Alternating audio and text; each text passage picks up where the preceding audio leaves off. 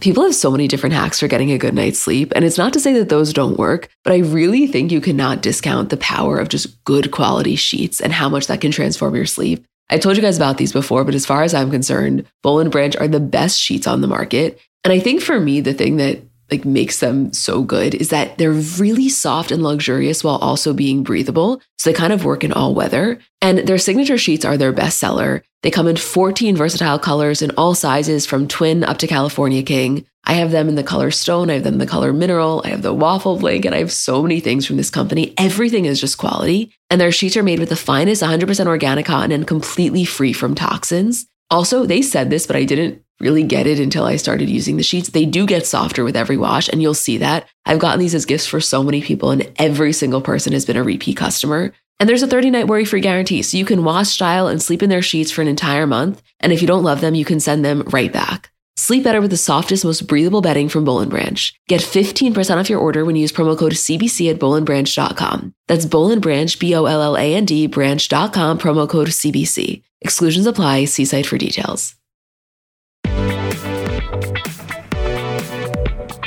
Hi, guys, I'm Emma. And I'm Julie. And we're the girls behind Comments by Celebs. And welcome back. I hope you all had an amazing Memorial Day weekend. I know this episode is coming out on Wednesday, which is different than our typical Tuesday, but everything kind of got pushed back a day because of the weekend. But we are here. We are ready. We have things to talk about. We have an exciting announcement to make, which, holy shit, are you freaking out about too? I am, I mean. I am. We'll say it at the end, but we're really excited. Um, yeah, guys, there's a lot of stuff to talk about today. There, the Kardashian recap is stacked, and I feel like a lot of news happened that we haven't had a chance to talk about, and we're just excited to talk about it. So, shall we? Please. We want to start with this whole Drake Mallory Edens situation because we so Julie's going to explain the whole thing, but I just want to say we get a lot of emails from like 40 and 50 year old women who say, I listen to your podcast. You guys keep me young. I feel so informed. I had no idea what was going on. I was so embarrassed. I want to just be really clear for all of you guys, please know boys our age were confused by this too and asking us. So this was not like, this had nothing to do with age or, or knowing things about pop culture. People were a little confused as to the details of the story. So we just want to explain it because it is, if you understand it, it is really funny. So, Julie, let's take it away. Thought you'd never ask. okay. The Drake Mallory Edens situation. Two main players, Drake and Mallory Edens. you don't say. Drake is what we call in the industry a Toronto Raptors stan. Why are you calling me a stan? He's from Toronto, so obviously the basketball team, the Toronto Raptors, he's a huge fan. He's been very like vocal about that. And during the series that was the Eastern Conference, they the Toronto Raptors played the Milwaukee Bucks, and Drake was very vocal on the sideline during the game, and you know, like trash talking the other team, whatever, all that stuff. And the Bucks came out being like, like essentially shut up. Like they, they thought it was very obnoxious the way that he was, and and people didn't really like it, bad sportsmanship, whatever. So the next game after that all came out, Mallory Edens who is the owner of the Bucks' daughter, wore a Pusha T shirt to the game, to the Bucks Raptors game. Now, obviously, this was a dig at Drake because Drake and Pusha T have a lot of beef, dating back to Pusha T coming out talking about Drake's kid. So everyone went crazy for this girl who's obviously gorgeous, sitting on the sidelines, where next to Aaron Rodgers wearing a Pusha T shirt, which is obviously diss at Drake. So Drake posts the picture of her on his story and writes, um, all is fair in war and war, and trust me, I'll still get you tickets to OVO Fest, Hard eye emojis. So now there's this like hilarious back and forth relationship. He follows her on Instagram, he commented on her pictures, she put up a whole post about like sips tea during the game. It, it was just this very, very funny back and forth. What? No, it's it's just hilarious. Like here's this random. I mean, not that she's random. She's obviously the daughter, the you know the daughter of of the of the team's the owner. But he, I let me tell you something. The last thing she was expecting was to Drake to not only basically hit on her, she goes fully viral. Like I think if you know Drake well, you're fully expecting him to hit on her. like all she did was wear a Pusha T-shirt, and then all hell broke loose. I think she knew. Ex- I think she knew this would be as big as as it got. I think she knew it would be big. I don't think she knew it would be like this. I mean, it was it was a really epic move. And the Instagram that Julie was talking about was Mallory uploaded a picture, you know, of her on the sidelines. And in the row behind her was this woman drinking. So the second slide was a zoomed in picture of the woman drinking. And the third slide was Kermit the Frog, the, the infamous meme of him sipping tea. And Drake commented on the picture and was like, that's me in the second row, referring to, you know, drinking tea. So th- that's kind of what we posted. And that was the backstory. People were really confused, but it's really funny if you understand the context. So we just wanted to take a moment to explain it. Right? yes, I think it's I think it was hilarious. Yeah, I thought the whole thing was very well played and also amazing publicity for the Bucks. Oh my god, except know? they lost. Yeah, but still, I mean, her dad was probably thrilled. Yeah, who heard of the Bucks before this? I know. Not me, that's for damn sure. Okay, the next thing we want to talk about is I'm sure some of you saw it because it was everywhere, but people were a little confused and a lot of us a lot of you guys were asking us to explain it, so that's what I'm going to do. So, this was the whole story with Moby and Natalie Portman. So, Emma cannot call, stop calling him Moby Dick. She's like, "Are we going to talk about Moby Dick on the podcast?" I'm like, "The whale? Probably not." I don't know what, what got into me. I couldn't stop. But anyway, Have you ever even read Moby Dick? No. No. I don't know why it was at the forefront of my mind. Anyway, so Moby is a musician. He is 53 years old. And what happened was he wrote this new book and it's called Then It Fell Apart. And in his book, he talks about having a relationship with Natalie Portman when he was 33 and she was 20. And I'm going to read this quote. He says, For a few weeks, I tried to be Natalie's boyfriend, but it hadn't worked out. I thought that I was going to have to tell her that my panic was too egre- egregious for me to be in a real relationship, but one night on the phone, she informed me that she'd met somebody else. I was relieved that I'd never have to tell her how damaged I was. So that was in his book, his, you know, him detailing the fact that they had some relationship. She, in an interview with Harper's Bazaar, responded to that. For context, she's now 37. And she says, and I quote, I was surprised to hear that he characterized the very short time that I knew him as dating, because my recollection is a much older man being creepy with me when I had just graduated high school. So she was saying, first of all, I was 18, not 20, as you said. And second of all, we didn't date. If anything, it was kind of a, a creepy relationship that we had that you, you know, were being creepy with me.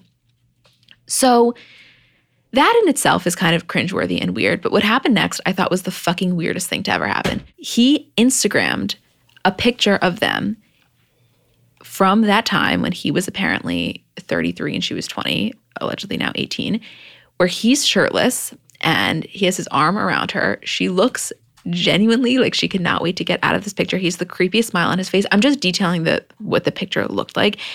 And he writes basically saying that I can't believe Natalie is saying that we didn't date. You know, I feel it's so sad that she's going to disrespect me like that. He says, It hurts to be lied about, especially as I've always respected her and thought we were friends. So everybody's like, wait a second. First off, this woman comes out and says that her 18 year old self was uncomfortable with, you know, your antics as, as this 33 year old man. Instead of just either not touching on it or apologizing, he then comes out being like, I can't believe she said we didn't date. So everybody's kind of like, dude, what the fuck? Like, didn't you feel that way? It was Yeah. it was a major lacking social cues moment. I have to say, from everything I've, I've ever heard about Moby, which isn't a ton, this kind of uh, fits the mold. Yeah. I, I don't know any really thing about him. So he posts this picture, and everybody in the comment section is like, dude, like you, you gotta Dude. chill. Like you, you, this this is fucking weird. I guess he then realized that because of the out- outrage that it spoke, that he had to say something. So he posted a picture that said, "From Moby, an apology," and he writes. As some time has passed, I've realized that many of the criticisms leveled at me regarding my inclusion of Natalie and then it fell apart are very valid. And he says that like he should have acted more responsibly and respectively, uh, respectfully given the age difference. And he says, you know, that he really admires her intelligence, her creativity, her animal rights activism. And he says that, you know, he really tries hard to approach everyone in his life with dignity and respect and that his actions were inconsiderate. So he says, so for that, I apologize to Natalie as well as to the other people I wrote about. And then it fell apart without telling them beforehand. Like, great that he apologized. The That's whole thing. That's not so chill to write about people without telling them. the whole thing was just fucking weird and i was very uncomfortable by the story i wasn't even uncomfortable by the initial like okay it's one thing if he's gonna if he's gonna lie about it but to then instagram being like i can't believe she lied and said we didn't date Also, as if like a picture of the two of you proves that you dated. also the particular picture Yeah, it was creepy. She like literally looked like she was like, I have to get the fuck out of here. Yeah, oh. It's just weird. Like that's not just because you have a picture together, it's not proof. this is the epitome of someone who did not run it by his publicist he pulled a justin bieber if you will There's also, I think, um, probably as an older person in the business, I think that you probably have um, publicists who, who are maybe a little bit out of touch as well. Totally. You're saying that he lacks some of the standards associated with like accountability with with Yeah, I think that um, you know it, it, there's a very different view that I, our generation has towards these types of things than an older generation, where it's like older generations I think tend to see these these situations as very black and white. Either it was consensual or it wasn't consensual, and that's the way they approach things. So. And I don't even know if Moby has a publicist. That's why I'm just saying that I think that when you go about to say, oh, oh, you guys were in a relationship, oh, you have a picture together. Oh my God, prove it. Show that you guys tell your side of the story. Whereas with our generation, it's like, yeah, just because this happened doesn't mean that everything was 100% kosher with it. And I think that older generations have, not everybody obviously, but have a little bit harder of a time grasping that concept. So a lot of the times when older actors or older people in the industry want to do something, they're not thinking the way that our generation does. No, I think you're spot even on. Even regardless of all of the Me Too stuff, because I think that even with the Me Too stuff, they're they're starting to understand that gray area in between like yes and no and but I think they still see it as two very like concrete terms.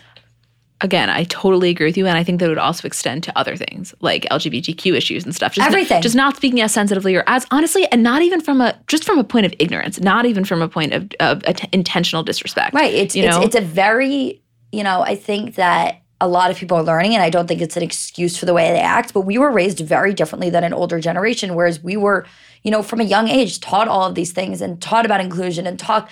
I mean, even our generation to the younger, the kids in the class. You know, I was talking to somebody about um, somebody who was whose kid is, identifies as a female but is, is was born a male, and they were like saying how they were so worried about the way that they were going to per- be perceived in school. I think they're they're very young, and I was saying I was like, it's it's not like that anymore. These kids are very very for the most part understanding and accepting of that because they were just raised with that being the norm. And e- uh, each generation understands that a little bit more and a little bit better. So, you know, for the older generation who wasn't raised that way, they're in this period where it's like, you can't teach an old dog new tricks, but they have to be taught. they have them. to be taught. No, I know. I also just want to. I know exactly what you're saying. I just think it's clear to to you know acknowledge. Clearly, there's so much bullying that goes on with with Oh, oh people. oh no no no! I just want to. I, just mean it's it's It's much- of course I just I, I I know what you're saying, Yes. but for people that are listening, I just want to clarify. Of course, there's it's it's much what i mean is it's much much much more different than when we were younger and the bullying was and obviously the bullying still takes place but i'm talking about like a very young and i've seen it firsthand because i was a counselor and i had campers who were very young and, and campers who went through this. It, it's just much more normalized for them than it was for us. Completely. When I, I i told you this when i was in when i was working in the bronx and there was sixth seventh and eighth graders it wasn't nobody blinked. There was you know there were lesbian couples at six and nobody even which is amazing they shouldn't but Exactly. my experience in sixth uh, in sixth grade that was not the norm people were not as chill about it there just wasn't and Right. it's amazing that it's like this but yeah you're totally right So the weather is finally getting a little warmer. And one of the most fun parts about the seasons changing is kind of the wardrobe revamp that comes along with that. And if you're looking to update your wardrobe without spending a fortune, I want to introduce you to Quince because I really think that they do quality essentials kind of better than anyone I found. And I've told you guys about them before, but specifically as the weather is getting warmer, their linen dresses, like such an easy throw on, so comfortable, such good quality. To me, if you put on a linen dress with a pair of white sneakers, a little cardigan over your shoulders, to me, that is such a chic look. Also, their washable silk blouses, they are so comfortable, but you look so put together. They have great like scoop neck t shirts, just comfortable, easy staples. Like that is what I like about them. I think that you can really build just a quality wardrobe collection with their essentials. And the best part is that all Quince items are priced 50 to 80% less than similar brands. So by partnering directly with top factories, Quince cuts out the cost of the middleman and then passes those savings on to us. And Quince only works with factories that use safe, ethical, and responsible manufacturing practices and premium fabrics and finishes. Get warm weather ready with Quince. Go to quince.com slash CBC for free shipping on your order and 365 day returns. That's Q-U-I-N-C-E E dot com slash CBC to get free shipping and 365 day returns. Quince.com slash CBC. Okay, moving on to The Voice. So Adam Levine is leaving The Voice, which kind of came as I think a little bit of a shock. Not people weren't necessarily anticipating it. No, I I think it, yeah, it was very bizarre. But I think from what I've read, it, it people are surprised about the way it ended.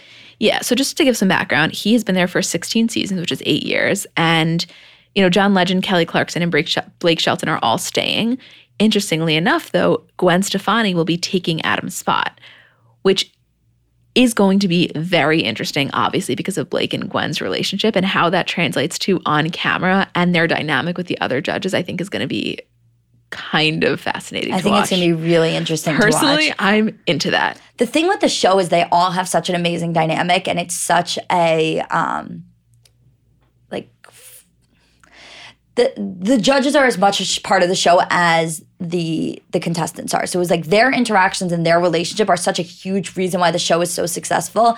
And I think it'll just be like because Blake and Adam had this very funny um, relationship with each other where they, they you know they kind of made fun of each other a little bit so it would have been it would have been even more interesting if adam had stayed and gwen had joined to see yeah. like the way the three of them would have interacted no totally moving on to lindsay lohan and paris hilton we have to talk about this because it's honestly the weirdest fucking thing that has ever happened.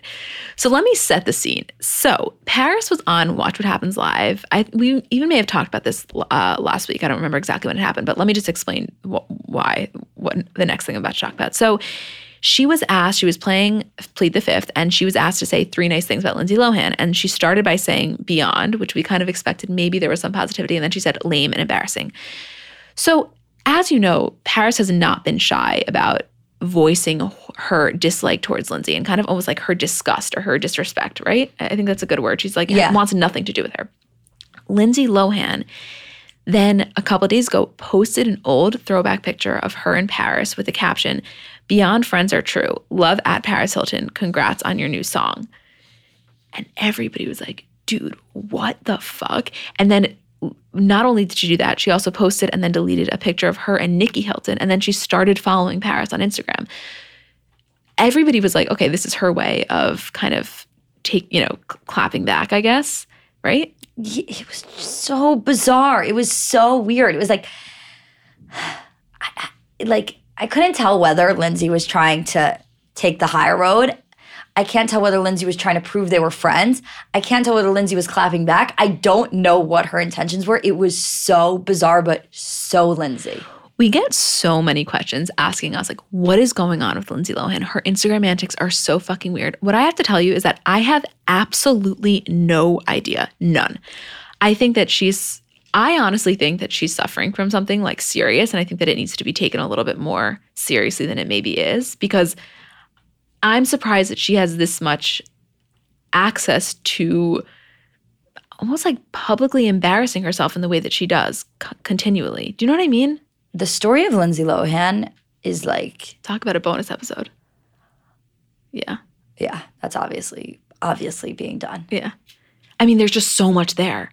And if you notice, it's her and her something that was really fucking weird, which we didn't post about it because the comment the, the There's a lot of times where we don't post Lindsay ones because we're like, it, it's too bizarre that it's bordering on insensitive for us to post.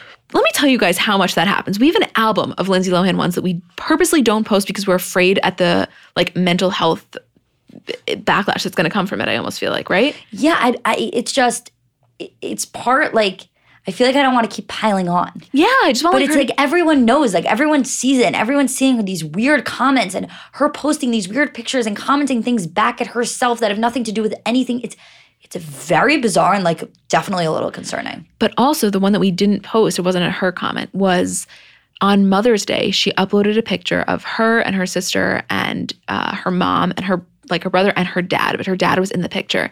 And it was, you know, she was saying Happy Mother's Day, which I guess some people thought it was weird that she didn't upload a picture of just her and her mom or whatever. And her sister Allie commented, being like, Lindsay, why would you upload this when we were raised by a single mother? I didn't even see that. Yeah, it was deleted. Remember?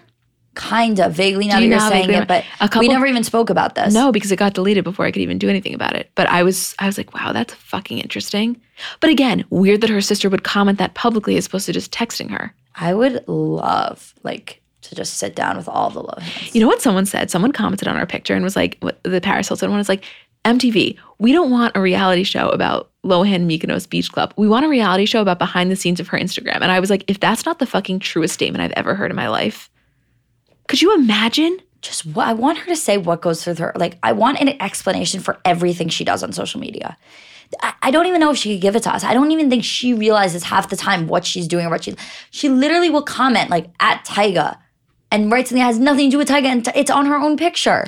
Do you think though that if she's going through a genuine like mental health struggle, that her mom isn't either in tune with it or like? Do, do you think? I guess my question would be: Do you think she has people around her that are receptive to what's happening, or do you think that I we're think just she's everybody? never. I think she has never had people around her who's receptive. Can I play devil's advocate for a half a second? I'm not saying I agree with this. That everybody's kind of being dramatic, and this is her, and she's just really she's kind of is just off her rocker, and that's kind of how she operates. Or you think that something serious is going on? Um,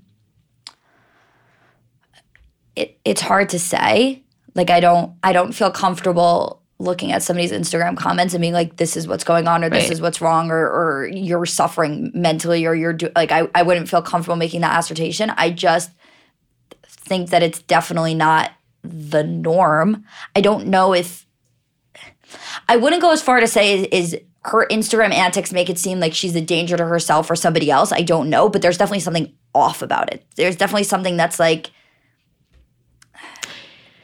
Yeah, and also more than just the comments. So I'm not even talking about the comments. Have you ever seen when she'll randomly go live? I do not like the people. She sometimes goes live and she's with these men, and it's such a weird dynamic.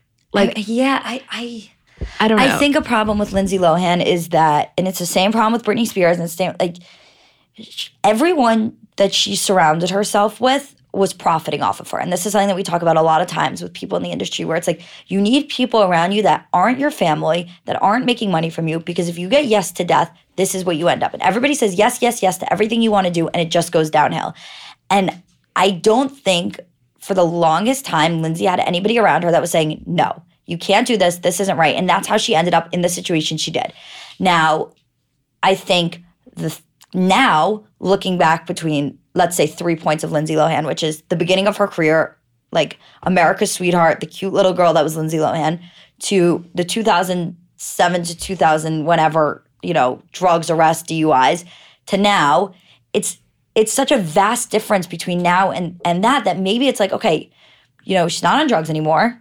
We assume she seems to be she can hold a job she can she has her club she's in mykonos she's away from the spotlight maybe she's not 100% but she's not what she was and let's just leave it at that i i, I don't know I, there's definitely something wrong there's definitely something off i just don't know if it's a cause for concern or if it's just who she is at this That- point right, that's what I'm saying. I- I don't know. exactly. I don't know either. It, it would be very interesting to find out. i would love to do a deep dive into lindsay lohan Yeah. And we will, my friend. Thank add it. you. Isabel, Isabel, who's sitting on the floor, add it to the list. okay. We just want to take one minute to tell you guys about Tkees. I know we talk about them all the time because we are so obsessed with this brand. So they are the leather sandals that are handcrafted in Brazil. Here's how it happened. So basically, Tkees was founded by a husband and wife duo, Carly and Jesse Burnett. And Carly came up with the idea when they were in St. Bart's. So every year they go back to St. Bart's with their two kids. It's very, if you've been to St. Bart's or know anything about it, these sandals are very much kind of on brand, simple, elegant, classy. Um, they just launched their vegan leather, which is the matte collection, and their best selling shade is actually cocoa butter. They also have a nudes collection, which was designed to match every skin tone. Personally, our favorite thing about this brand is that there's monogramming available. So, you know, it's like one thing to monogram your luggage or your bag, but to actually be able to do it to your sandals is very cool. And it's it's an amazing accessory, um, you know, or a gift bag for bridal showers or or baby showers or whatever it is. And fun fact, which we love to say, Anna Wintour bought Tkees for all of the women at her daughter Bee Shaffer's wedding, which we always say because it's so true. Like, what better stamp of approval than Anna Wintour thinking your product is superior like that? You've also probably seen them on Beyonce, Angelina Jolie, Cindy Crawford, Steph Shep, and all over Instagram. So, our listeners get 15% off with the code CBC. Go to www.tkees.com slash CBC. That's T-K-E-E-S dot com slash CBC. So again, go to www.tkees.com slash CBC to check out the pairs that they have. Our listeners get 15% off with the code CBC. Okay, now back to the show. Uh, moving on now to we had covered the Roger JWoww stuff a lot while it was happening, and it's kind of been like a developing situation, I guess you could say. Obviously, there were abuse allegations against him, and they, you know, were separated, filing for divorce, whatever. Anyway, so two things that happened. First of all, Jenny went public. She's 33 and she went public with her boyfriend, Zach Clayton Carpinello. He is 24. He's kind of, for lack of a better word, just a stud. Exactly what you would picture her to be with, like a tall, jacked Yeah. Italian guy. And I guess because of the fact that Roger posts so much with the kids, and not that Jenny doesn't, but that Jenny posts a lot, you know, going out. She's she's definitely more of a celebrity between the two of them. And she was posting with her boyfriend that people, the trolls were really taking to her comment section, kind of attacking her and her her parenting. So Roger posted an Instagram on Monday defending her that said, There seems to be an overflow of negative comments both towards me and towards Jenny on many of my posts still. I'm a big boy and a proud supporter of free speech. I can take it. Jenny also has tough skin and can take it. However, the comments as to who the better parent is or who spends more time with our children are unnecessary. I accept my responsibility in the divide I caused in the eyes of the public, but I'll always post about my children. And if we can move past the negativity, certainly it wouldn't be too much to ask for everyone else too. We both love our children empathically and always will. It takes far more effort and energy to be negative than it does to be positive. Enjoy this beautiful day. I thought that was a really good move on his part. It was yeah, it was excellent. Very classy. Like well done. I- Yeah. Not saying listen, I totally uh like stand by her and her allegations against him and everything completely. I'm just saying this particular thing I thought was a good move. That was what he should have done, yeah. right? Yeah. I, I yeah, I don't think there's There's not much to uh, say. We just wanted to, tell you because a lot of it is like a developing story. It's been going on for a while now. So anytime there's a new major update, and her coming out, I have to say, her coming out with her younger boyfriend, which there is absolutely nothing wrong with, but in in the public eye, can be seen as like, oh my god, what is this quote mother doing? You know, like the whole mom shaming Yeah. thing was a move, was a brave move of her because she knows that the, the reaction that she was going to get, and she did it anyway. And I thought that to him then to kind of come to her defense was was It was classy. really it was just really classy on his behalf. I can't speak to his past actions because I just don't know. But in this current moment, in this current situation, to clarify, that's what we mean. Yeah. It was a classy move. I agree. Moving on to Why is this episode so serious? I don't know. There's a lot of intense stories. We can't control the news. The Kardashian is super light, though. And this is what I'm thinking. We'll go, you know, we'll do these, we'll do the award stuff, and then right before the Kardashian, we'll say the thing we're excited to say, and then we'll do Kardashian, and then we'll be like super hyped for it. Okay. Okay. do you guys like when we plan mid episode? Because that's what just happened. Okay. So Taylor Swift, in an interview, she was asked um, that you know she's, since she's kind of at a turning point in her life since she's turning 30, does she want to be a mother one day? And she found the question very sexist, and she responded and said, "I don't think men are asked that question when they turn when they turn 30, so I'm not going to answer that now." I thought that was a really good answer. I have to say, I really did. I thought it's true. And listen, I know one can play devil's advocate, like, yeah, well, men don't have like technically a biological clock, but it doesn't matter. It's such a triggering, to me, I think that that can be such a triggering question for you have no idea what someone could be going through. What if they can have Can't get- kids? yeah. What if they can't get pregnant? What if it's, you know, they, there's a million different reasons that someone could decide to or to not have kids, or sometimes to not even make the decision, their body makes it for them. And I think that we should, whether or not you want to look at it as sexist, I just think that we should all stop continuing this this narrative of of openly asking the woman as if there's nothing wrong with it. It's such a personal private thing and Yeah. especially in a public interview, it's not like you're one of your friends asking you, Yeah. right? She was she was totally she was on uh, Yeah. like right on with this. I, I I agreed. It's kind of like what I was saying. Did I say this on the episode last week about the Mother's Day stuff and about like other things or did I just say this to you privately? I don't remember. It's kind of like how, you know, you think so someone's turning 30 and you think it's a harmless question to ask them, like, oh, so what do you think about having kids? And you have no idea what that could trigger in them. I experienced in a totally different um, aspect of it. I experienced that on Mother's Day this year because obviously you guys know my mom passed away last year. And it's such a normal thing to ask, like, oh, so what are you doing for Mother's Day? You know, not people that you know, obviously. And people, I, I totally get that it's such a normal question. Nobody's thinking that it's going to be triggering. And honestly, like, if I'm being honest, I don't know if I recognized that before I, I fell victim to that situation myself. But it really is a really triggering question. I go through a course of one day. I get my hair done, my nails done. I go to the grocery store and have to, I have to tell five different people she actually died. She actually died. It's fucking exhausting. At the end of the day, you're like, I can't put up with this anymore. Yeah. And I think that this is a similar kind of thing. It's kind of like, uh, honestly, you know, like Memorial Day. You, how do you know that the when you're saying, oh, how you how you celebrate Memorial Day weekend? How do you know the person you're talking to didn't lose someone at in war? there- there's just like a lack, in my opinion, and not to sound like super sensitive about this stuff, I just think that there's a lack of sensitivity that goes into discussing things like that. It's not like wishing someone a Merry Christmas. On specific events or or times in people's lives, I just think that we as a culture, it needs to be more of a thing to be more sensitive to that. I really feel strongly about it. it's it's very difficult because it really is so the norm. And you think you're being not in Taylor's situation and not asking her that question, um, but just in your day to day lives where you think that you're just being respectful by asking somebody a normal question and taking time out of your day to like, because the thing is, on the other hand, a random person didn't have to ask you about your Mother's Day plans. They're just thinking, oh, I'll be nice and, and wish her a good day. And it, it, it, obviously it's there's a level of sensitivity that goes with it but i think it's in every single one of your interactions you have no idea who you're interacting with and what they're going through you could say um, anything and it could be triggering for them and it's really really difficult to keep that in mind but i think there are obvious questions like the ones that taylor was asked where it's like don't ask it you, there's nothing that you get and there's nothing they get out of asking that question do you get what i mean I get exactly what you mean. Yeah, totally. But it's kind of like similar to saying if you want to if you want to say something nice, like the Mother's Day example, Happy Mother's Day, Happy Father's Day, instead of asking the person. No i'm you know not i'm not disagreeing no, I know, I know you you're agreeing. I, I, am just, I'm just offering an alternative, and I know that so much of this, like even the Taylor thing, I know as a man hearing this, they probably can't understand. Just like if you haven't lost someone special, it's kind of hard to put yourself in that situation. But like just to try to to try to have that level of empathy without having to experience it yourself, I think is something that we should all like collectively work towards. It's definitely not something that I had. I would always ask people like, "Oh, how are you celebrating?" And it's like, Right. You just, it's just an uncon. That's what I'm trying to say is that it's just sometimes you do things without thinking. I think everything we do most of the time is without thinking. And especially when we're interacting with people that aren't our close, like I would never say to you because I know what are you doing for Mother's Day? I, I understand the sensitivity that goes into that and the way I would word something like that to you and, and be there for you or whatever. But if I was interacting with somebody that I had no idea and I just asked them, I would never think, oh, don't ask them about Mother's Day. Right. But I should. It's the same way when you ask a kid that you don't know um, and you say mom and dad. You have no idea what their parental situation is or what they're like. Maybe they're good. Maybe they have two dads. Maybe they have two moms. Maybe they're. It, it's just a, a forced like a, Freudian slip almost, and you don't think about it. But you're right. We should go day to day and think about these things. Okay, not everyone has this situation that I'm in. completely. And I am in my own life going to actively it's something I really am trying to do, like work towards being better because I know what it's like It's to be very difficult, end. and I- and It I is difficult. understand. No, it is. Yeah. I don't blame anyone. I, I it's, it's totally normal. It just sorry to get so deep, but it's just a little note that I kind of feel passionately about that I want to share.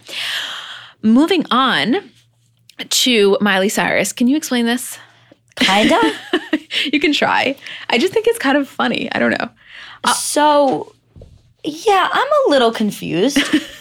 Miley was performing her new song called Cattitude, which was performed at BBC Radio's One's big weekend show in London. And I, I guess it's a rap, which I didn't know Miley could do. I, I feel like the way I'm talking right now, I'm being very critical of Miley. I'm obsessed with her, fully obsessed with her. I'm just confused by this situation. And one of the lyrics in her quote rap was, I love you, Nicki, but I listen to Cardi. Which obviously people were upset by her doing because there's so much beef between Cardi and Nicki that it's like, why are A, you getting involved in a beef that has nothing to do with you? And B, reigniting this feud when they agreed to put it in the past. And obviously, like a ton of memes sparked from this, and she kind of jumped on board with it to I don't know if it was make light of the situation or make it a joke or make it like kind of making fun of people who think you can't do both. I don't really know. But she started like tweeting and Instagramming lyric, like variations of the lyric that was like, I love you, me, but I listen to Ari. I love you, Miley, but I listen to Hannah. I love you, Selena, but I listen to Demi.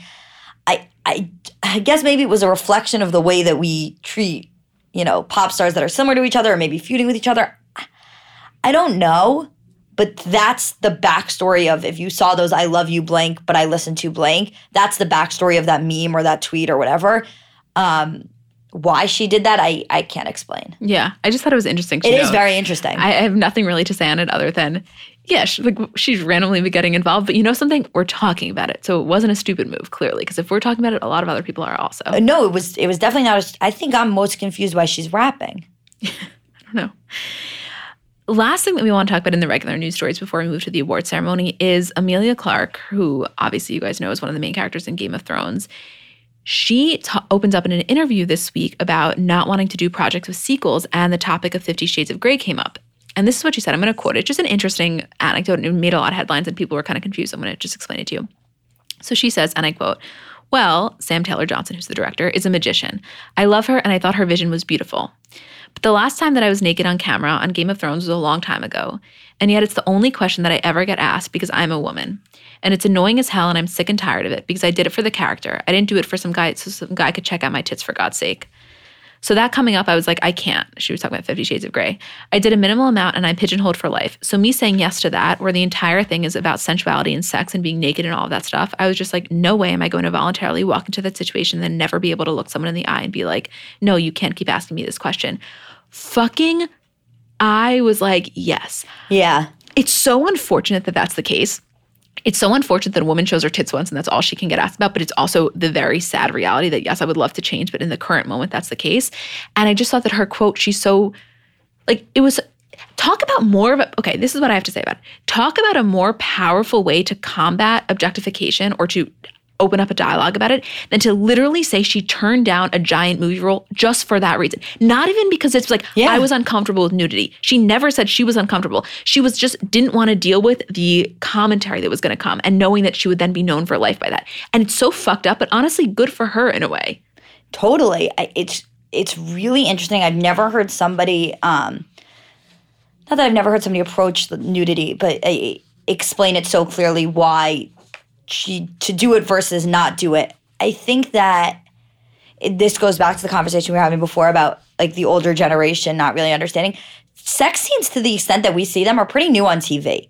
I mean, yeah, you had Sex in the City, which was a huge deal in past scenes, but the way sex scenes have evolved over the years, especially on TV, is crazy because you used to not be able to show things on TV, and now when you have HBO and streaming services like that, there aren't as much regulation. So I kind of understand both sides. I understand, you know, from a reporter perspective, being so curious about how doing a scene like that would affect them because it is it's uncomfortable to do and everyone's seeing it and, and there was that thing when maisie williams had her sex scene and on game of thrones and she had tweeted like if you guys thought you were uncomfortable my whole family watched that and it's just i think that people have to find that balance between you know it's really interesting that you made this decision to do a sex scene or you made the decision to be nude on camera and and tell me about that from an artistic perspective or from how you think that affected your camera versus you showed your tits on TV. And I think people really have to find that balance because I don't think it's inappropriate to ask about a sex scene on TV.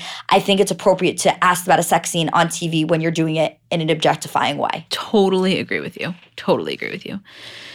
Um, also, just quickly, not to talk about it, but I just want to say that Rihanna debuted her Fenty line in Paris, and we are thrilled for her. I'm so in love with Rihanna. I don't even know what to do about it.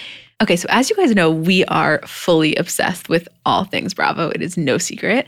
And that's why we are really excited that we've kind of partnered with Bravo to tell you guys a little about Bravo's Below Deck Mediterranean. And for the next couple of weeks, you may be hearing uh, on our voicemail line from some of the castmates. So I think today we're hearing from Colin. So let's pop over and see what he has to say. Hi, Emma and Julie. It's Colin from Bravo's Below Deck Mediterranean. I just wanted to drop in and thank you two for being such big Bravo fans. This season's one of my favorites yet because of the crazy crew that we have on Motor Yacht Sirocco. Don't miss out on any of the fun and make sure to watch every Monday on Bravo.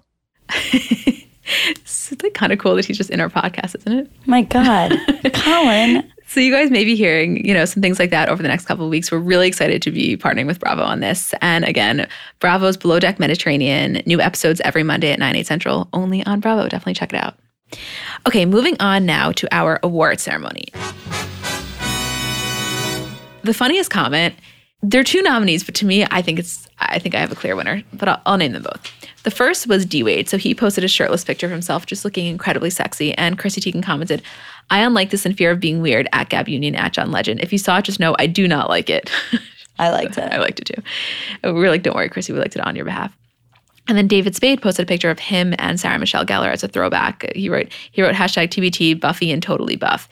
And someone comments, I think you're attractive and my friends give me a tough time about it. And he responds, keep fighting the good fight. I love that one. He's the winner to me. Yeah, Right? I totally agree. Yeah, I just thought it was so funny. David Don't, Spade. but don't you worry, Chrissy. You're getting a chance to redeem yourself in the next section. Yeah, coming up. So, Stay tuned. Okay, best clapback, two nominees. The first is, and I wanted to say this also because I just wanted to quickly explain the backstory, which we'll get into in the Kardashian recap. But James Charles uploaded a picture of him and Kylie Jenner at her Kylie Skin launch, which don't worry, everyone, we're going to talk in depthly about in the next section. And he made the caption "sisters," and she, someone commented, "But she unfollowed you, lol." And he responds, "She never followed in the first place, lol. Stop believing everything you read on the internet." Which I have to say, thank you, James. That was a valuable piece of insight. We all we all thought that she unfollowed. Yeah, James is like, I just can't deal with James trying to get in with Stormi. Wait, what she's talking about is that they were at they, they were at a mutual friend's birthday party this weekend, and you see a video of Kylie and Stormi. It was a kid's party. Why was James there? He's clearly trying to get into Stormi's good side. This has not, this was a play date between Stormi and James Charles. It had nothing to do with Kylie. Kylie is supervising James trying to move in and become Stormi's best friend. it was so funny. Which honestly, there's no clearly the goal here is that we're please be clear we're not making any sort of uh, pedophile like thing. It's that he's no okay, Julie, but people are fucking crazy. I have to say he obviously wants to get close to Kylie, and honestly, on his part, fucking smart move. There's no way to get closer to Kylie than to get close to Stormi. That's probably why Jordan she still follows Jordan. Stormi's looking over James Charles' resume like, I don't know. It might be bad look for us. He's like, she's like, she's like, mom, who is this Tati girl? Because she has some shit to say. Oh my God. If I see Stormi with Tati, I'd lose it. I would literally lose it. Wait, we have to make that a meme. Let's make that a meme after this. Okay, the second nominee was. Can we go home now and make memes?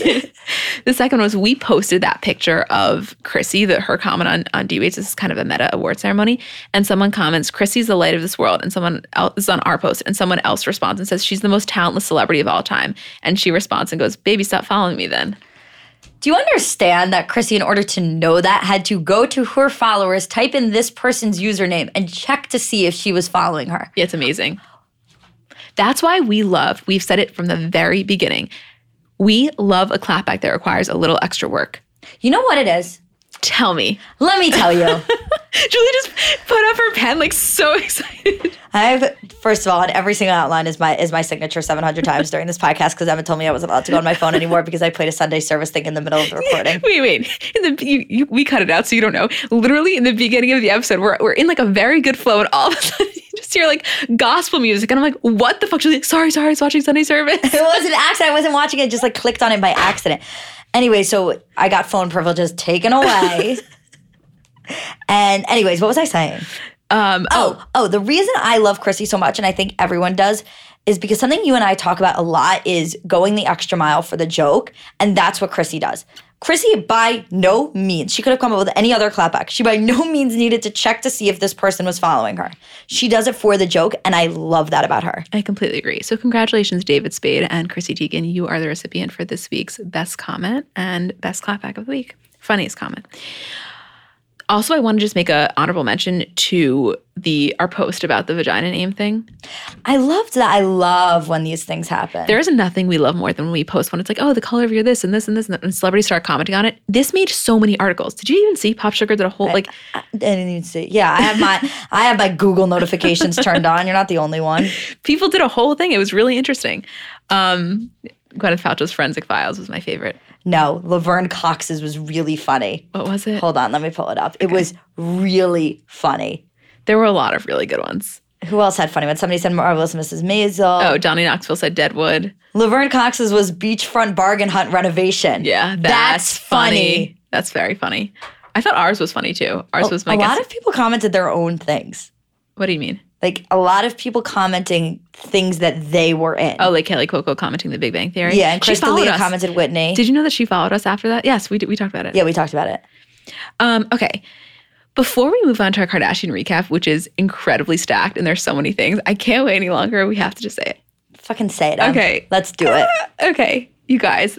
So we all the time get DMs and emails and things kind of of everybody who just like gets this stuff as much as we do and freaks out about it and kind of wants another way to connect that isn't just the podcast. And we wanted it to, but we knew that we never like to do anything just to do it. Like we want to make sure that it's done right and done strategically. And that is why we have decided to do a Patreon. And Sunday, this coming Sunday, June 2nd, we are launching our Patreon. We are so fucking excited. Uh, we'll probably post about it like a couple days before just to, to on our story. Literally, I can't wait. It's the first time we're telling anyone, by the way. Like literally, it's us, Isabel, and our manager, and like I, my dad knows. I don't know if anyone else knows. I, I told my parents. okay, too. and your parents, and nobody else knows about this. So you guys, Isabel told her parents too. Oh, okay, fine. I feel like it's the scene in, in Mamma Mia too, where they, where they're like, "I just told Bill. I just told Harry. I told many, many people." that's what happened. So you guys are the first at, outside of our inner circle to know, and we're so excited. Like, think about. I mean, you'll you'll see. You'll read all about it. We're going to post all the details about it. There's a couple different tiers and this and that, but it's just a really fun way to be able to connect with us more about. We had to bring this group of people that are so obsessed with this stuff together. It's like there's no way that all these people that listen to this podcast that want to talk for hours about Kim Kardashian's sink. Like you guys one have to know each other because this is just ridiculous. Like, don't you think? Yeah. Like, and also we want to be able to talk more about the stuff that we actually care about and like show you guys funny behind the scenes stuff of our account. And the thing with our main account is that like it's very content heavy. We made it a we made it a point to not post ourselves. You never see us posting ourselves. You never really see behind the stuffs on our main page. And that's for a reason. Not everybody is interested. A lot of people are there for the content. And also we have a high volume of celebrity followers. So we're like, we need to create this community within our community of the re- like the OGs, like the real people who fucking It's get basically a friendship dating service. yes. So you'll see more about Find your soulmate on our Patreon. but we had to tell you because we're so excited and holy shit, we just can't wait to just talk about all this stuff with you guys even more. We just want to take one minute to tell you guys about stamps.com. So here's the thing no one really has time to go to the post office. You're busy. Who has time for all that traffic, parking, lugging your mail and packages? It really is a hassle. And that is where stamps.com comes in. It's one of the most popular time saving tools for small businesses like ours. It eliminates trips to the post office and saves you money with discounts that you can't even get at the post office. So basically, this is how it works. Stamps.com brings all the amazing services of the US Post Office right to your computer. So whether you're a small office sending invoices, an online seller shipping out products, or even a warehouse sending thousands of packages a day, Stamps.com can handle it all with ease. This is how it works. You just use your computer to print official US postage 24 7 for any letter, any package, any class of mail, anywhere you want to send. Once your mail is ready, just hand it to your mail carrier or drop it off in a mailbox. It's that simple. Also, with stamps.com, you get 5 cents off every first class stamp and up to 40% off priority mail. Not to mention, it's a fraction of the cost of those expensive, postage meters. Right now, our listeners are getting a special offer that includes four week trial plus free postage and a digital scale without any long term commitment. So just go to stamps.com, click on the microphone at the top of the homepage, and type in celebs. That's stamps.com and enter code celebs. Okay, now back to the show. Moving on now to our Kardashian recap. You're right. I am hyped now for it. I know, wasn't it a good place to put it in? First things first, Kim and Kanye, it was their fifth anniversary, and uh, Kim announced her Mrs. West collection, which sold out in Seven seven minutes. minutes. It was inspired by the look that Mario did for her on her wedding day. It was like a six piece, I don't know, it was a couple, a six piece set or so that retailed for a $100. Total? For all those pieces? Mm-hmm. Yeah, God, what a deal. less than Kylie's at 125 for her skincare. Even that was a deal. I, know. don't know, guys. I think the Kardashians are onto something. you think? I think they're going to be very successful. it's just so insane. I also something that someone brought to our attention or like was talking to us about, which we talk about all the time, is when it sold when it sells out and then they write restock. It's like okay, how much did they put in the initial stock Well, this one didn't restock. ever? No, it was a one with thing. a limited with limit usually with limited editions like this, they don't restock. Interesting. That's why uh, that's why the resale value is so high. It's the same, you know, they kind of do with this what they do with streetwear, where it's like you create such a limited market that when you resell it, because there's such a high demand because it was so limited in the first place, that's when it gets sold for three, four hundred. Like that's when when prices are astronomical. So it, the way she did it here was like, okay, limited edition, come and get it. Only a few of you are gonna have it, and people want it. People went crazy for it. yeah, it was. It was. I mean, the packaging was beautiful. It was all pictures of her on her wedding day, which she just looked at. That flower wall, no, no, literally. Fucking bury me in that. I, I know, I know. Do you think they had sex against that flower wall? It's a missed opportunity not to. I was about to say, I can't believe they wouldn't. I can't believe Kanye, being the artistic slash sexual like fiend that he is, wouldn't. oh my god! You know. Oh my god, I can't even talk about it. Um. Fuck, I want. Also, for their anniversary, they. What were you about to say? that. quick game. What? Would you rather have sex against Kim and Kanye's wedding flower wall or on air Drake? on air Drake.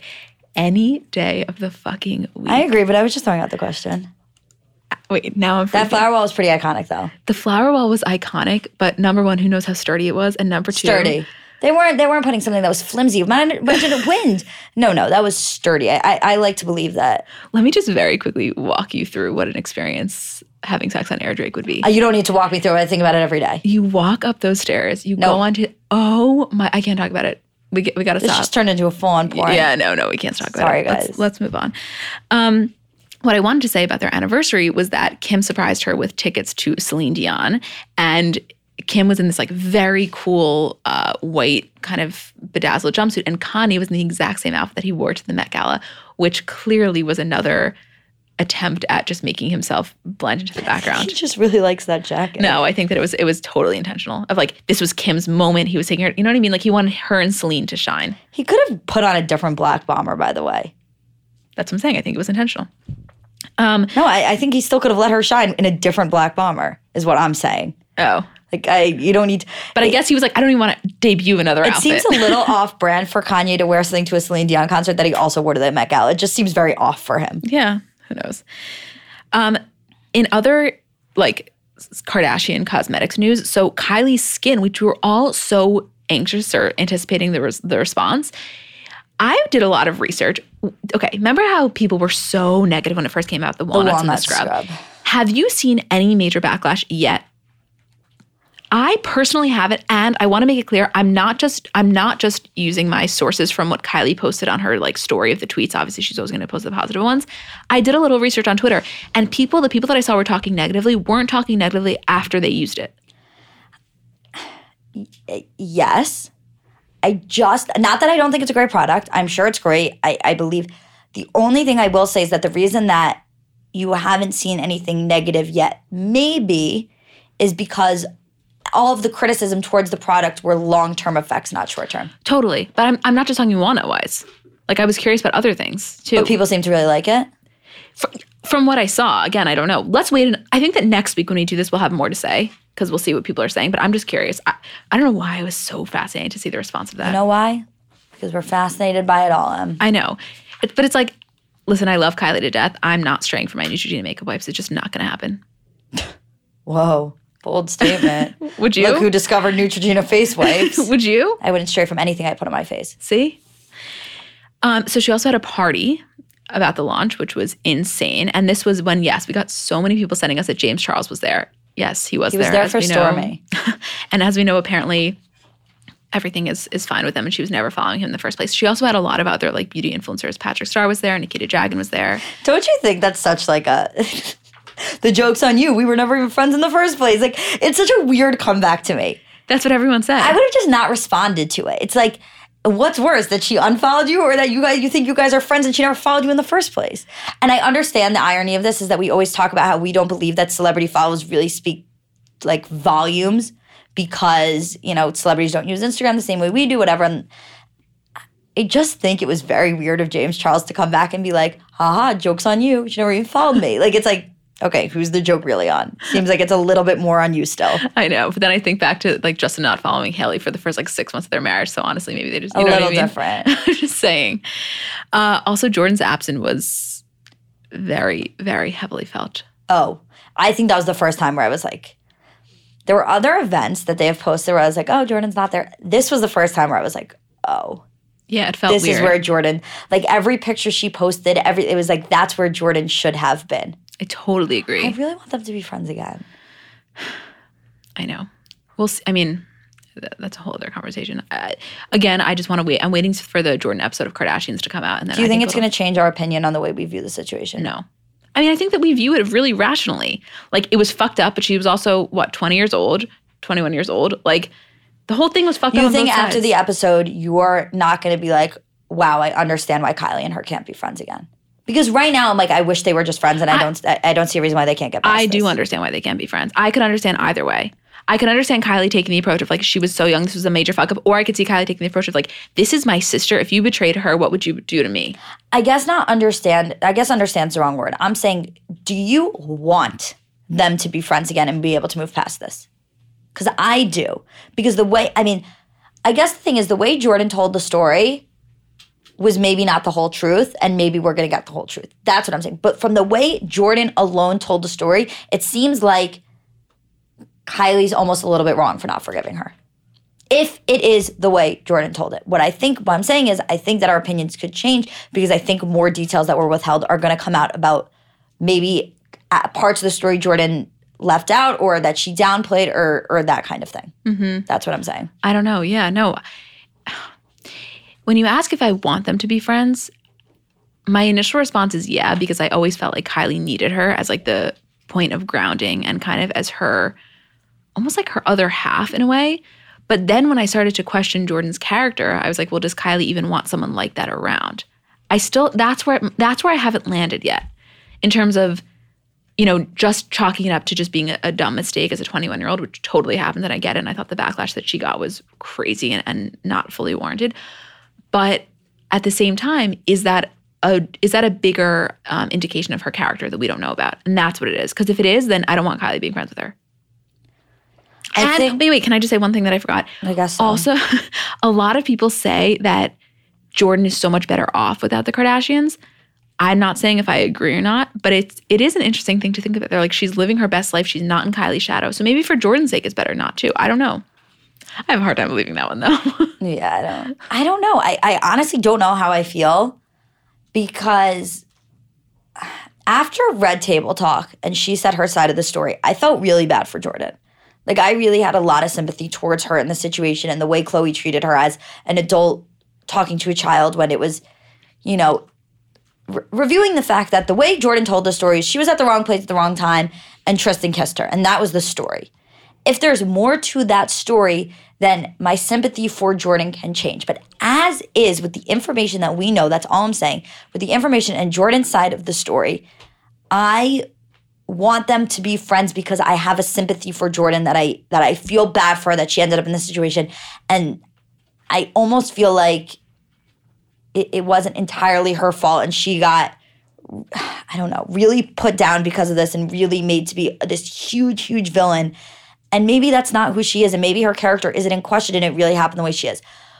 What I'm saying is, I think that as this comes out and the story comes out and we see the other side of it, that could change. totally. And I would it's I would I would go as far as to say it it wasn't all her. Clearly it was majority Tristan. Like Well, that like was you the just point. said. Yeah, yeah. No, I mean, Uh, we have to see. I don't know. I'm very excited for the way that this. yeah, we'll see. It's going to be a much larger conversation soon. Absolutely. I also just want to talk about in other in other uh, party news, Scott's birthday party. Oh my god! Happy t- birthday, Scott. Seriously. First of all, as someone inboxed us, like you thought Daddy Scott was hot, Uncle Scott is a whole nother fucking level. He so they had so I, I don't know whose house it was. I think it was his house in California, but I'm honestly not sure. It wasn't one of the Kardashians' house. It was either his or Sofia's, if, if Sofia has her own house. I, yeah, I don't know. I kind of think it was his because of the light floors. It was dark, so you couldn't really see. But they had a very low key birthday party that Sofia threw for them, uh, threw for him, and all the kids were there. They were dancing. He, everybody was in like super casual clothes. He was in his talentless outfits. They had a photo booth where there was a picture of, you know, of course, Sofia did and him had pictures, and there was one where it was him. That Sofia Instagrammed. That Sofia Instagrammed of him, Kylie, her, and Kourtney, and and Scott. Oh my God, that was I have to say, I think Sofia and Scott have an incredibly healthy relationship. I totally agree. I have not one bad thing to say about it. I think that she blew me away with how mature she is. Blew me away. That is not an easy, that is one of the most difficult situations to get into. And I think it goes to show two things. One, she is beyond her years, way, way beyond her years. And it doesn't, it makes the age gap seem so small because of how mature and responsible she is and how she's handled the situation. And two, I think it must prove how good Scott is to her. Because for her to put up with a very difficult familial situation, and I'm not saying that it's negative, it, it would be difficult whether Kourtney was the happiest, nicest, best person in the whole world or the worst, it would still be difficult. And Scott must just treat her so incredibly well for her to be willing to, you know, make this whole thing work. I agree. I have nothing else to add to that because I completely agree with everything you just said. Also, Scott blowing out the candles with Saint. Oh, Uncle Scott. I- I'm telling you, girls are gonna start calling their boyfriends uncle instead of daddy. I needed a minute when I saw because Saint, first of all, is like the cutest fucking kid in the entire world. And then he, so when Scott like motions to him to come over, was he's like Saint, yeah, Julie and I were losing. No, it was minds. not. And then he picks him up and they blow out the. It, no, it was not okay. It was an not okay. situation. In other Scott news, he did this GQ undercover interview, which I watched, and it was like the real it was like the real me or i forget exactly what it was called. And he basically goes online to like quora and reddit and facebook and answers all these questions as himself. And one of the questions that they asked him was his greatest accomplishment in life. And he's like that's very easy. It's three penelope mason and uh, mason and reign which was so heartwarming. And he also talked about people were asking him i know you didn't watch but people were asking him about his Wait a fucking. Do you know if I said amount the amount of things that you didn't watch? no i was saying that that's why you're being quiet about it Fucking narc. You just pulled a straight up Larsa. A Larsa. Only people who listen to the other episode will get that reference. Losers. I'm just I wanted to tell you and see your reaction. That's why fuck off. and I wanted to pretend that I'd seen it. I would just watch it later. No, it was um they asked him his secret to like being tan all the time and he was like, "Well, I kind of just there really isn't a secret. This is how it works. You kind of just lay out in the sun and uh, that's it." And I was thinking, he is always tan. Like think about it, he always has a glow. He's a glowing kind of guy. He lives in also California. I know, but he I don't know. I guess I acknowledge him as like having a glow more than the others cuz you know he's not getting a spray tan. So, yes, but I think he um his he tans differently as a result of of being Jewish and not Armenian. yeah, it's a, Like it's a they're just kind of- natural. It's a different. It's like they're a more. It's like me and you. Yeah, more olive. They're olive like me, and Scott gets tan and a little orangey glowy like you. Yeah, totally true. Um, any other things? Oh, Kendall and Ben Simmons broke up, which is interesting because her Vogue article had just come out talking about. Well, it wasn't that it was talking about them maybe getting married, but it was kind of It didn't shoot down the idea. yeah, it didn't shoot It down the, the, fir- idea. basically the reason that it was so interesting is because it was the first time that she had really spoken about him. Like she never talks about him, and then it's like it comes out, and then like what a day later they break up. Yeah, probably why they broke up. yeah. There's really nothing. Do you think that's why they broke up? Where he was like, "Whoa, I'm not ready for marriage," and you hinted at it. No, I honestly don't, because I think she's so chill in that sense. Like I think she's the last one, especially seeing all the chaos in the family. She's the last one to want to rush things. I think that it just didn't work out because of their travel schedules. They were cute together. We the reason that we can't even talk about this at all like excitedly is because we know nothing and I, and I I respect why Kendall doesn't want to give us anything but it's so hard to almost fake excitement or interest in something when it's like I I know nothing about this like you tell us nothing I guess I just think they're cute together because he's tall. yeah, I guess that's all I know about them. they're hand like he's handsome she's gorgeous. Oh, he's very and handsome. yeah it's a good couple I mean he's no Tristan in my opinion looks wise but oh LeBron uploaded a video there of- Speaking of, Yeah. oh, Oh my fucking god! Like, just take out everything bad about Tristan for one second. LeBron, LeBron uploaded this video of him and Tristan dancing in the backyard of some house. They looked so fucking sexy and swaggy and just like hot. I don't have any other words. Yeah, They're just like they're hot. together. But it was interesting. They tagged. I'm gonna fuck up his name. OT Genasis. Is that right? Who is Malika's boyfriend? I don't know if he was there. OT Genasis for everyone that doesn't know sings "I'm in love with the Coco." Right. And I don't know if he was um there or if it was just his song that they were dancing to, but either way they tagged him. Clearly like they know him and it was just interesting that like Malika's boyfriend is still so close with Tristan in light of the whole situation. Savannah and Malika probably texted LeBron and OT Genasis. It's like, uh, no more, no, no more play dates with Tristan. yeah, I know. Or no more no more publicized playdates. Oh my Yeah. Someone someone sent it to us because in the background you see the house that they're at is a White House, and someone sent it to us and was like, "Is that Khloe's house?" Because hell not. I it was not worry. Khloe's like, Don't worry, don't worry, don't worry. Uh, last thing I want to say is that Psalm West is already trademarked. They, yeah, they have to trademark the kids. They gotta. Imagine it's just like part of their. I'm gonna trademark vaccines markets no matter what. just for no reason. For no reason. Okay, is there anything else that we forgot that isn't on the outline that you want to touch on? Anything that just happened that we wanted to talk about? Okay, in the five minutes in between episodes that we were checking our phone. yes. What? The Lamar thing. Oh yeah, yeah, yeah. So Lamar, um, talking more about this book that's coming out from Darkness Light, and he's he's trying to um, make it very clear that it's not just a book about the Kardashians and his relationship to them, but it's really about overcoming obstacles. But one of the stories that's now emerged is he told a story about one time when Khloe came. I guess he was hallucinating. I don't know. And Khloe had asked his friends for help I'm a little unclear on the story about the way they described it, but either way, Khloe went downstairs to the basement, which was like quote his man cave, which I think we had seen on Keeping Up with the Kardashians We a couple of times. We had. and um she like knocked on the door and he like grabbed her by the shoulders he said and um was like are you embarrassing me in front of my friends? Like i'll fucking kill you. Like you don't know what i'm capable of. Like he was obviously high out of his mind he was saying. And he was just a lot of it in the book is just him talking about the different aspects of his life which he really like has to hold this intense amount of regret. And there's just so many things about their relationship that we just didn't know. Like i I guess it started to unfold that he was unfaithful and that he was abusing drugs, but it it never really came out until now that he was forceful with her, that he was threatening towards her in any way. So it's just interesting to watch this continually unfold. And there was another story that came out about um, Chris and Khloe walking into an apart into his apartment in New York, and he was like having sex with a stripper or something, and there was like a ton of girls in there, and and Khloe like I guess like went after one of the strippers and like pulled him off of him. It, I think there are so so many stories that we would die to knew, know that we may not even get out of this book.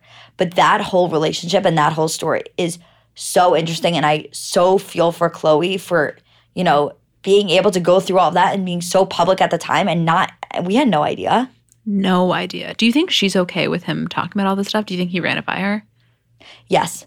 I think that there is an incredible amount of respect between the two of them now. And I think that I think she wants people to know about this and she never wanted to disrespect him by saying it.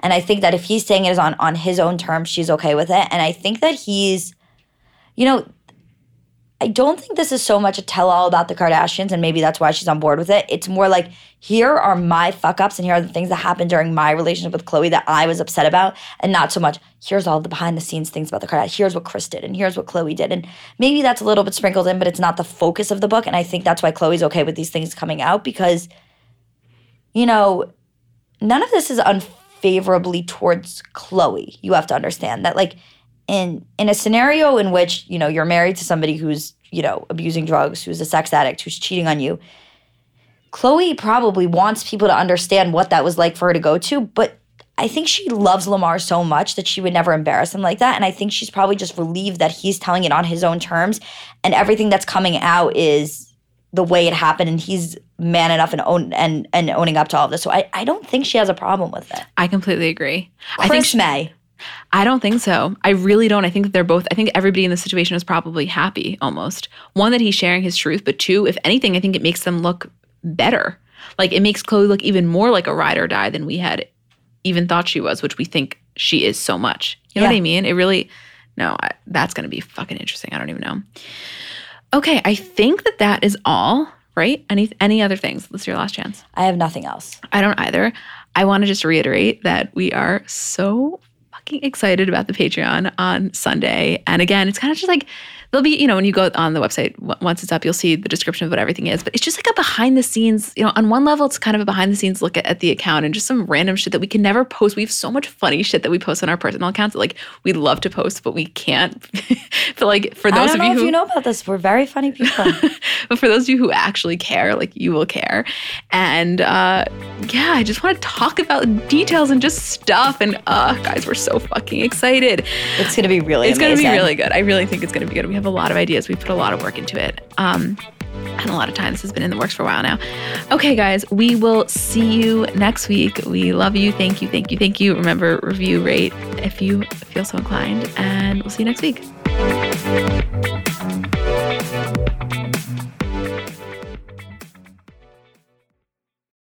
Let's talk about baby making for a second because it's really not as simple as it's made out to be, meaning there's just factually a lack of knowledge surrounding how to get pregnant. And kind of, you know, for many of us, we spend our lives trying to prevent unwanted pregnancy. That when you do want to conceive, there's almost a lack of understanding and resources, which is why I want to introduce you to Frida Fertility. Frida Fertility is the only one stop shop that makes it easier to make a baby with a set of solutions for everything from egg and sperm health to ovulation tracking to conception aid. And basically, what Frida is doing is simplifying the journey to parenthood with products that help you go from trying to making a baby. And their products are innovative, easy to use, accessible, from ovulation prediction to at home insemination kits. They're kind of revolutionizing the conception aid game with the at home insemination kit, which is almost, you can think of it as like a modern, effective solution to the turkey baster. This is baby making simplified. Find Frida Fertility on Amazon, Target, and select CVS near you.